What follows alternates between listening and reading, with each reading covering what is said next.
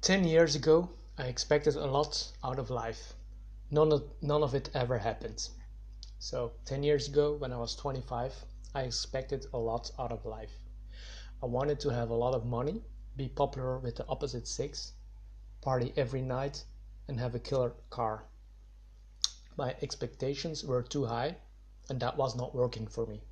And then, when I hit rock bottom, I lost all hope to be happy ever again I was left with zero expectations, and of course, that wasn't working either. The art of balancing yourself. I know why now. We humans need to have hope, so that's why we need to have some expectations about our future. Having zero expectations was detrimental for my mental health. But expecting too much was not working either, because that was taking things too far in the other direction. It's all about finding balance in life. It reminds me of a quote I like expect nothing and everything at the same time. This is a quote from Gary Vee, and I think he's right this time. You want to have both extremes in your head at the same time, and you constantly switch from one extreme to the other as needed. Balance is the key. So, nothing and everything.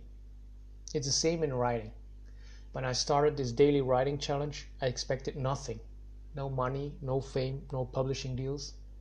And I'm glad I expected nothing, because that's exactly what happened.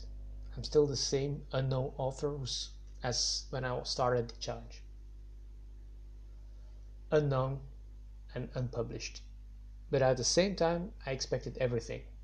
I expected to build meaningful connections with high achievers and expected to inspire people and drastically improve their life and I ex- even expected to find out of the box thinkers who have also escaped the mental prison complex. And guess what? All of that happened. I expected everything, and everything happened.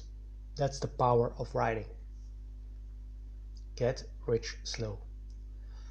Balancing expectations is the key to everything. It's true in, in investing as well. A lot of starting investors expect to get rich quick and guess what? That never works.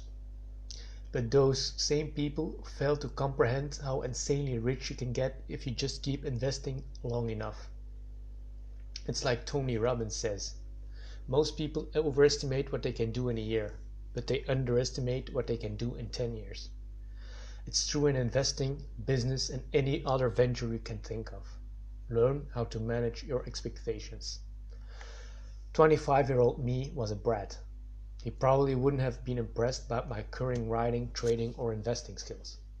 But my priorities were totally wrong at that age. I'd like to think that I've gotten better at figuring out what matters to me. Yes, I'm an unread and unpublished writer, but I am truly happy that way. And that is what matters. Thank you very much for listening to me. Bye.